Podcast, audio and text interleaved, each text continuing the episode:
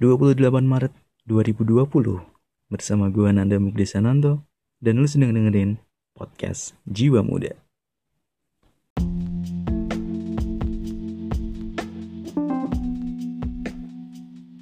And finally after for a while gue bisa rekaman podcast lagi. Anjay. Gimana kagak anjay coba? Podcast episode pertama gue rilis pada tahun eh pada tahun ya bener pada tahun 2019 bulan Agustus. Dan sekarang tahun 2020 di bulan Maret. Anjay udah sewindu cuy. Gila gila gila. Gimana ya? Uh, rencananya tuh kan dulu waktu gue jelasin di prolog itu bakalan rutin ya. Dua minggu sekali sebulan sekali gitu kan. Tapi ternyata pada kenyataannya kagak bisa sama sekali gitu. Mungkin karena emang guanya yang kagak pinter buat manajemen waktu gitu ya. Jadi semuanya keteteran sih. Atau emang karena rencananya aja yang belum mateng jadi kocar kacir semuanya gitu. Karena emang jujur pada perilisan perilisan episode pertama itu emang semuanya serba spontan gitu. Uhui ketahuan kalau suka nonton TNS ya. Dan gue mikirnya dulu itu kan bulan Agustus nih. Gue upload podcast. Ah ntar gue bulan September. Gue kuliah biasa aja nih. Jadi gue bisa nyambi buat bikin podcast gitu sama teman-teman gue dan ternyata kuliah gue di di bulan di bulan September semester 5 itu beda jauh dari bayangan gue yang sempat gue bayangin bahwa kuliah gue masih santai-santai aja.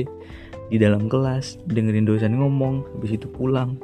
Bisa buat rekaman bareng teman-teman gue dan ternyata gue salah besar.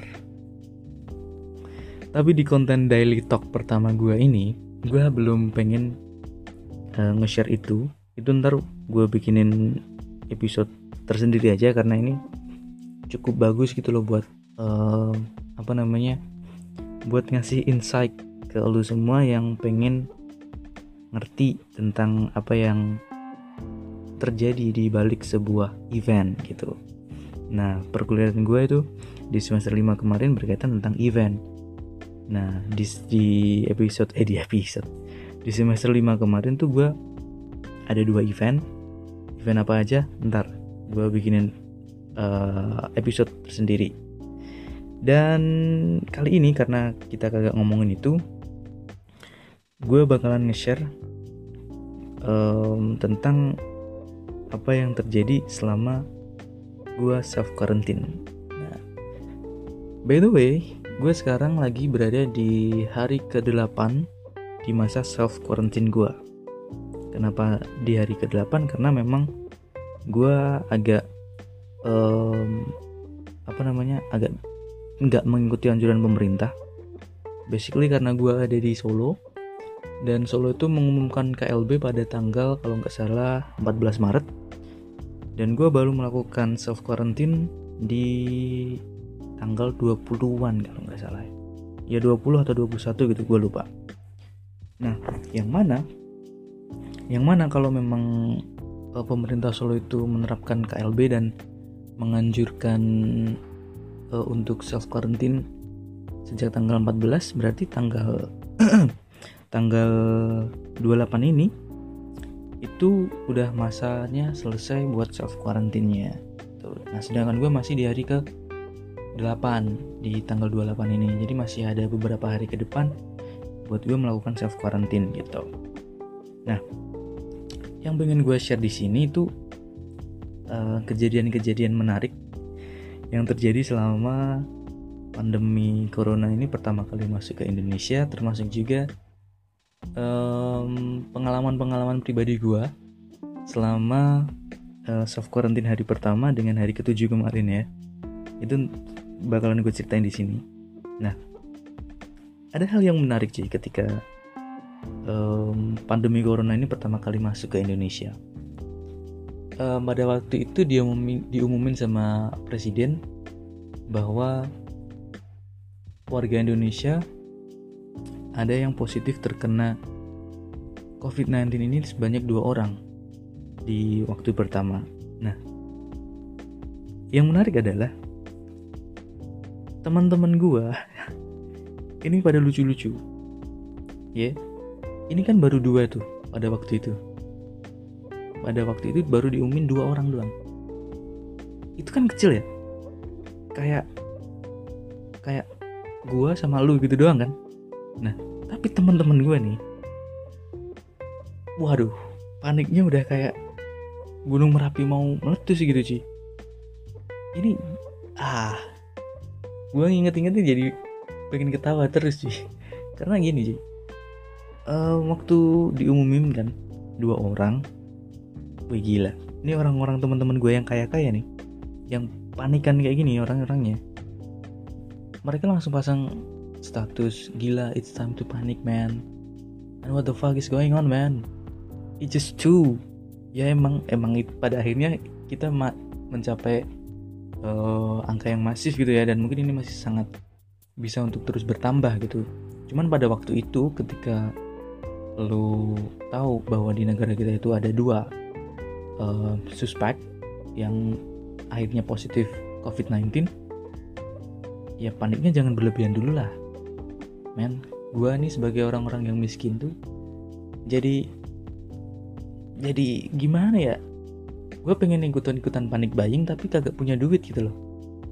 Orang-orang yang miskin kayak gue nih orang-orang marginal yang sesirkel sama gue pasti ngerasain hal ini. Pada waktu itu orang-orang yang kaya kayak ini teman-teman gue yang kaya udah langsung borong segala macem sih. Mal-mal pada pada rame semua. Waktu gue main tuh waktu gue pengen jajan apa gitu ya gue lupa. Baji gile Nih orang-orang tuh pada antre kayak antre sembako sih. Baru pertama kali gue lihat kayak gitu. Sama kecuali antre ini Antre tiket bioskop ya. Sama persis sih kayak gitu nah antrinya di kasir. Gila nih orang-orang pada ngapain coba Pada waktu itu Saat uh, pasien corona masih dua yang positif. Mereka pada panik Iya kan? Nah setelah itu itu belum belum diumumin buat self quarantine ya. Terus uh, dari waktu-waktu semakin naik semakin naik. Di hari keberapa itu kan nyampe 39 ya. Nyampe 39 terus kemudian naik lagi sampai seratusan dimulailah um, kampanye buat self quarantine nah, digencarin tuh uh, eh, WFH nya di, di tempat-tempat yang apa namanya biasanya rame jadi sepi gitu. Buat yang kantor-kantor gede ya. Yang kemarin-kemarin nggak um, bisa ditinggalin. Sekarang ya mau gak mau harus WFA gitu kan. Nah lucunya lagi di sini ketika masa-masa ini udah pada banyak kenapa paniknya kagak reda-reda sih?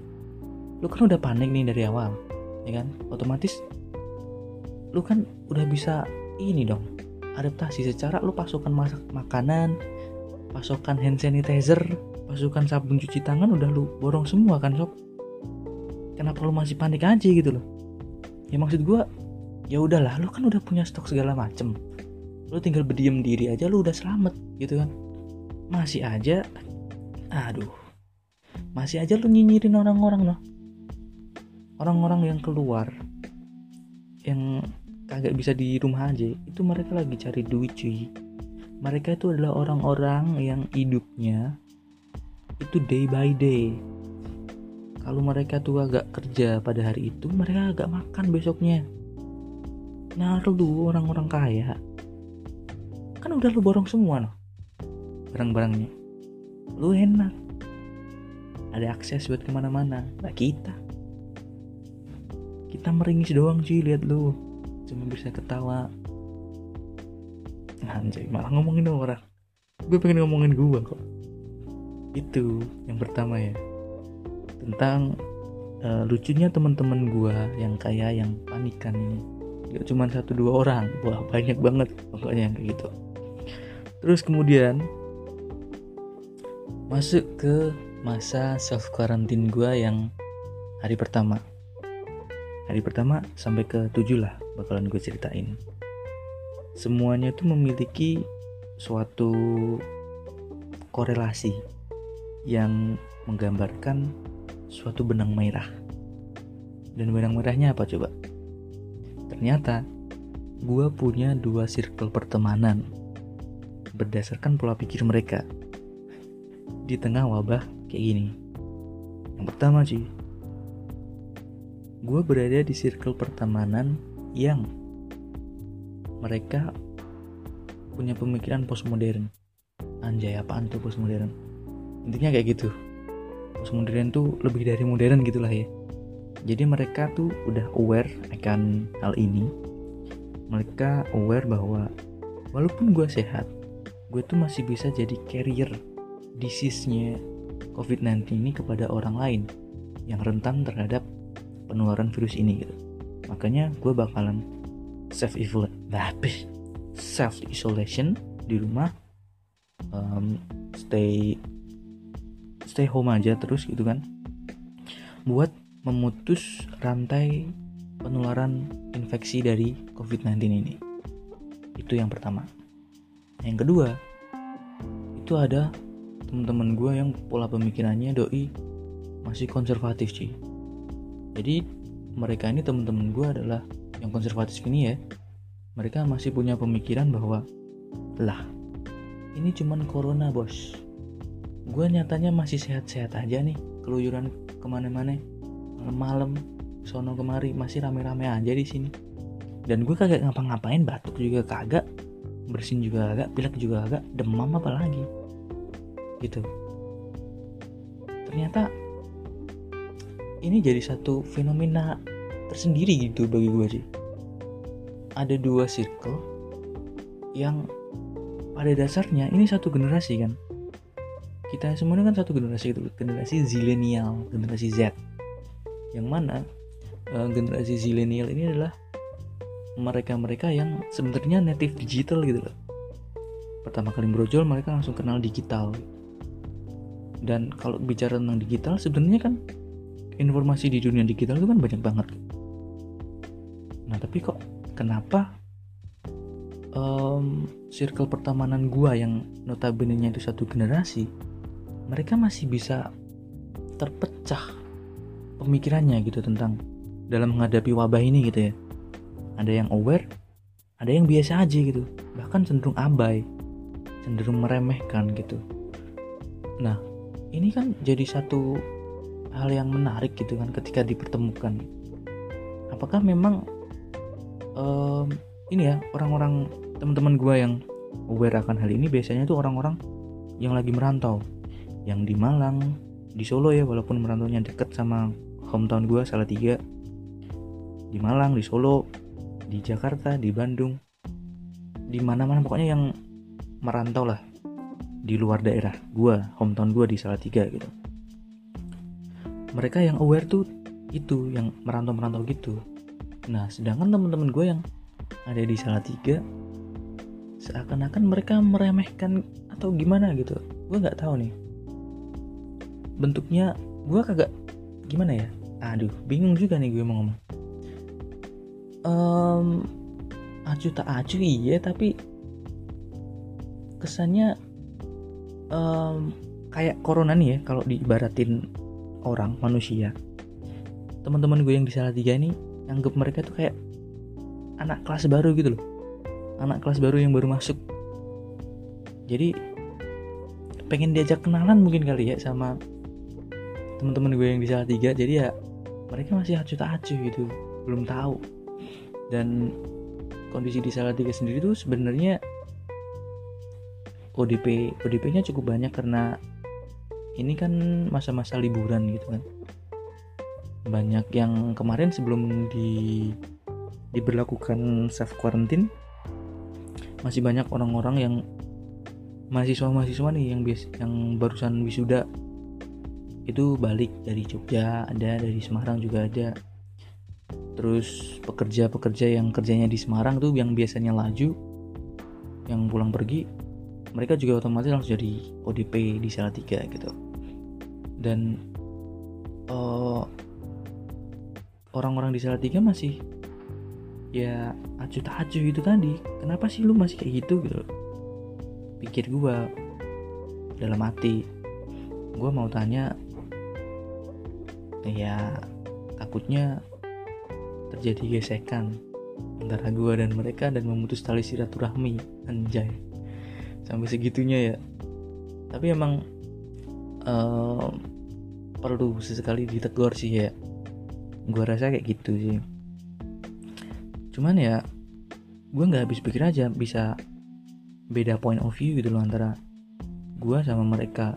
Atau mungkin gini ya karena teman-teman gue yang di salah tiga itu mereka berada di hometown jadi merasa aman gitu merasa secure secure merasa secure gitu. Karena ya mereka berada di rumah mereka masing-masing uh, ketemu sama keluarga mereka sendiri. Nggak begitu khawatir lah kalau ada apa-apa gitu kan karena ya akses ke mana-mana juga mudah karena ada keluarga dan handai taulan gitu kan. Anjay. Handai taulan.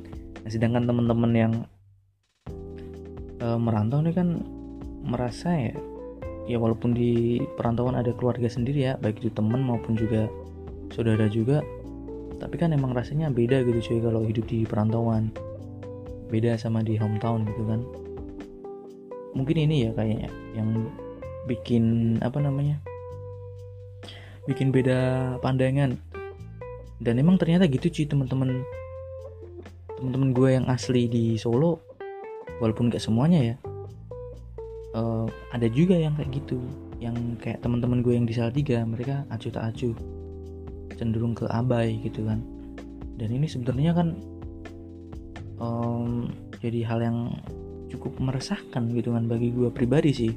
Paling nggak ini meresahkan bagi gue pribadi karena ya karena kalau kita mau aware tapi teman-teman di sekitar ekosistem kita itu nggak mendukung ke awarenessan kita gitu kan. Jadi ya percuma kita aware cuy karena um, yang melakuin ngelakuin apa namanya melakukan social social distancing physical distancing cuma kita doang.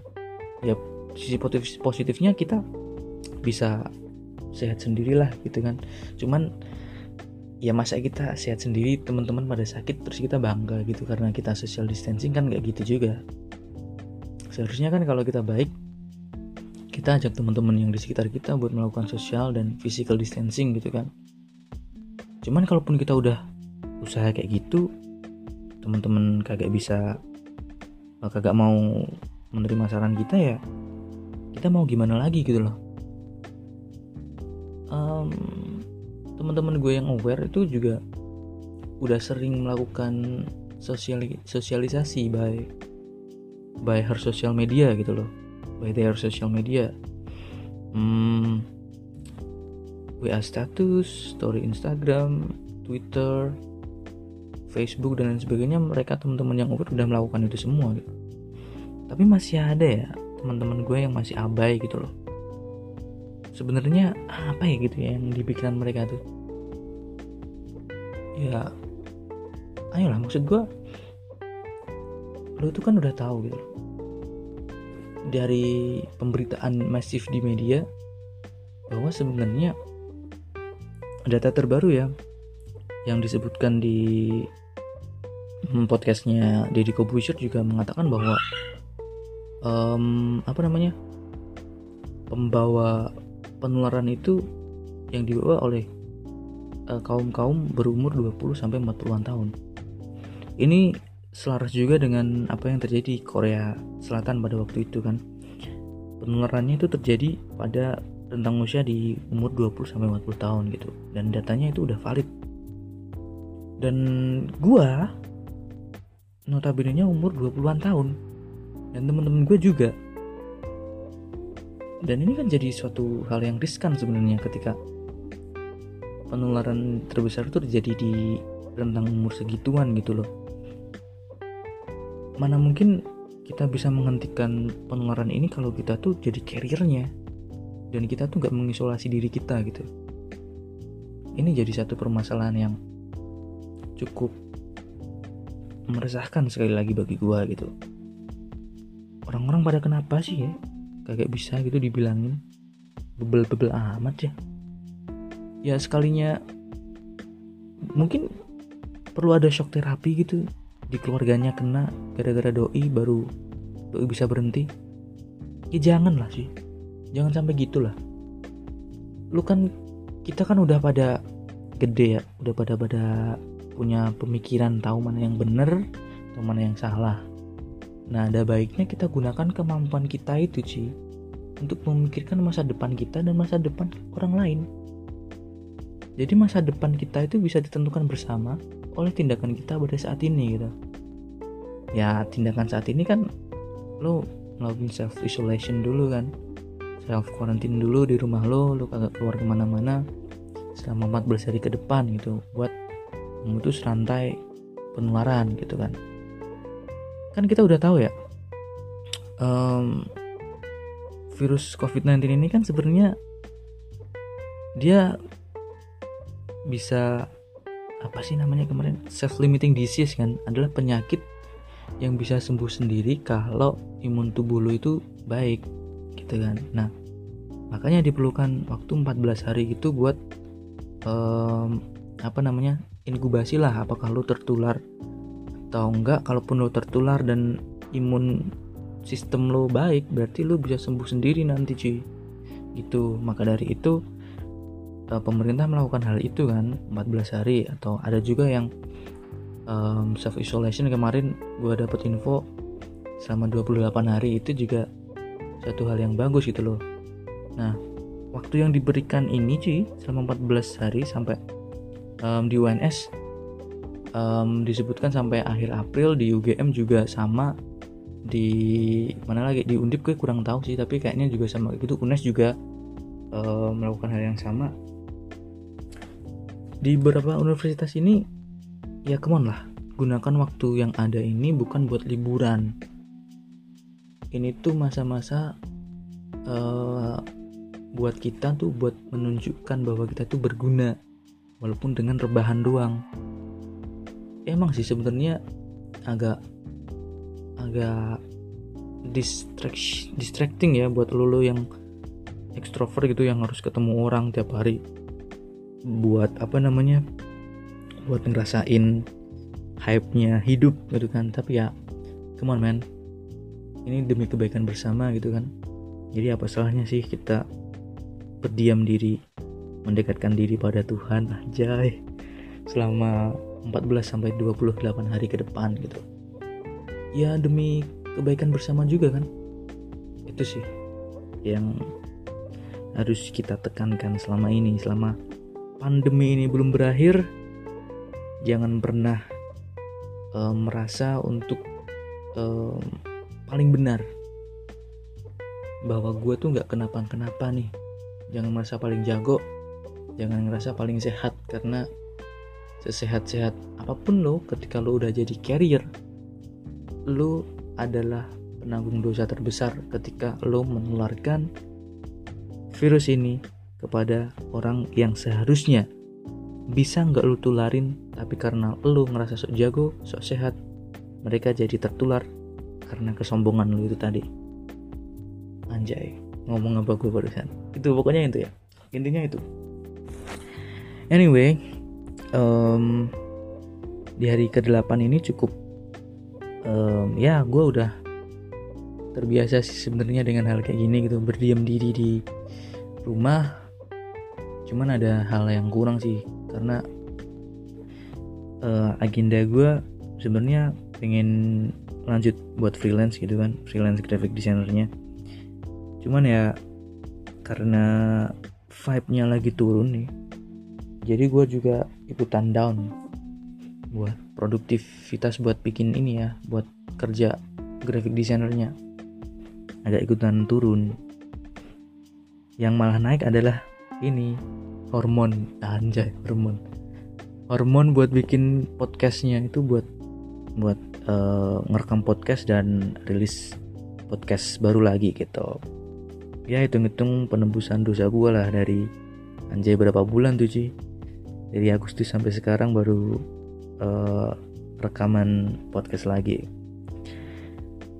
Ya gue kira itu dulu ya yang pengen gue sampein tentang dua teman gua nih dua circle pertemanan gua yang sebenarnya bisa saling bahu membahu lah untuk menekan penyebaran penularan infeksi dari virus COVID-19 ini gitu. Ya, come on lah. Shout out juga buat teman-teman gua nih yang berada di karir terban baik itu teman-teman tenaga medis dan juga teman-teman volunteer. Gue respect sama lu semua sih. Lu hebat lu salah satu orang yang paling diandalkan di muka bumi ini sekarang.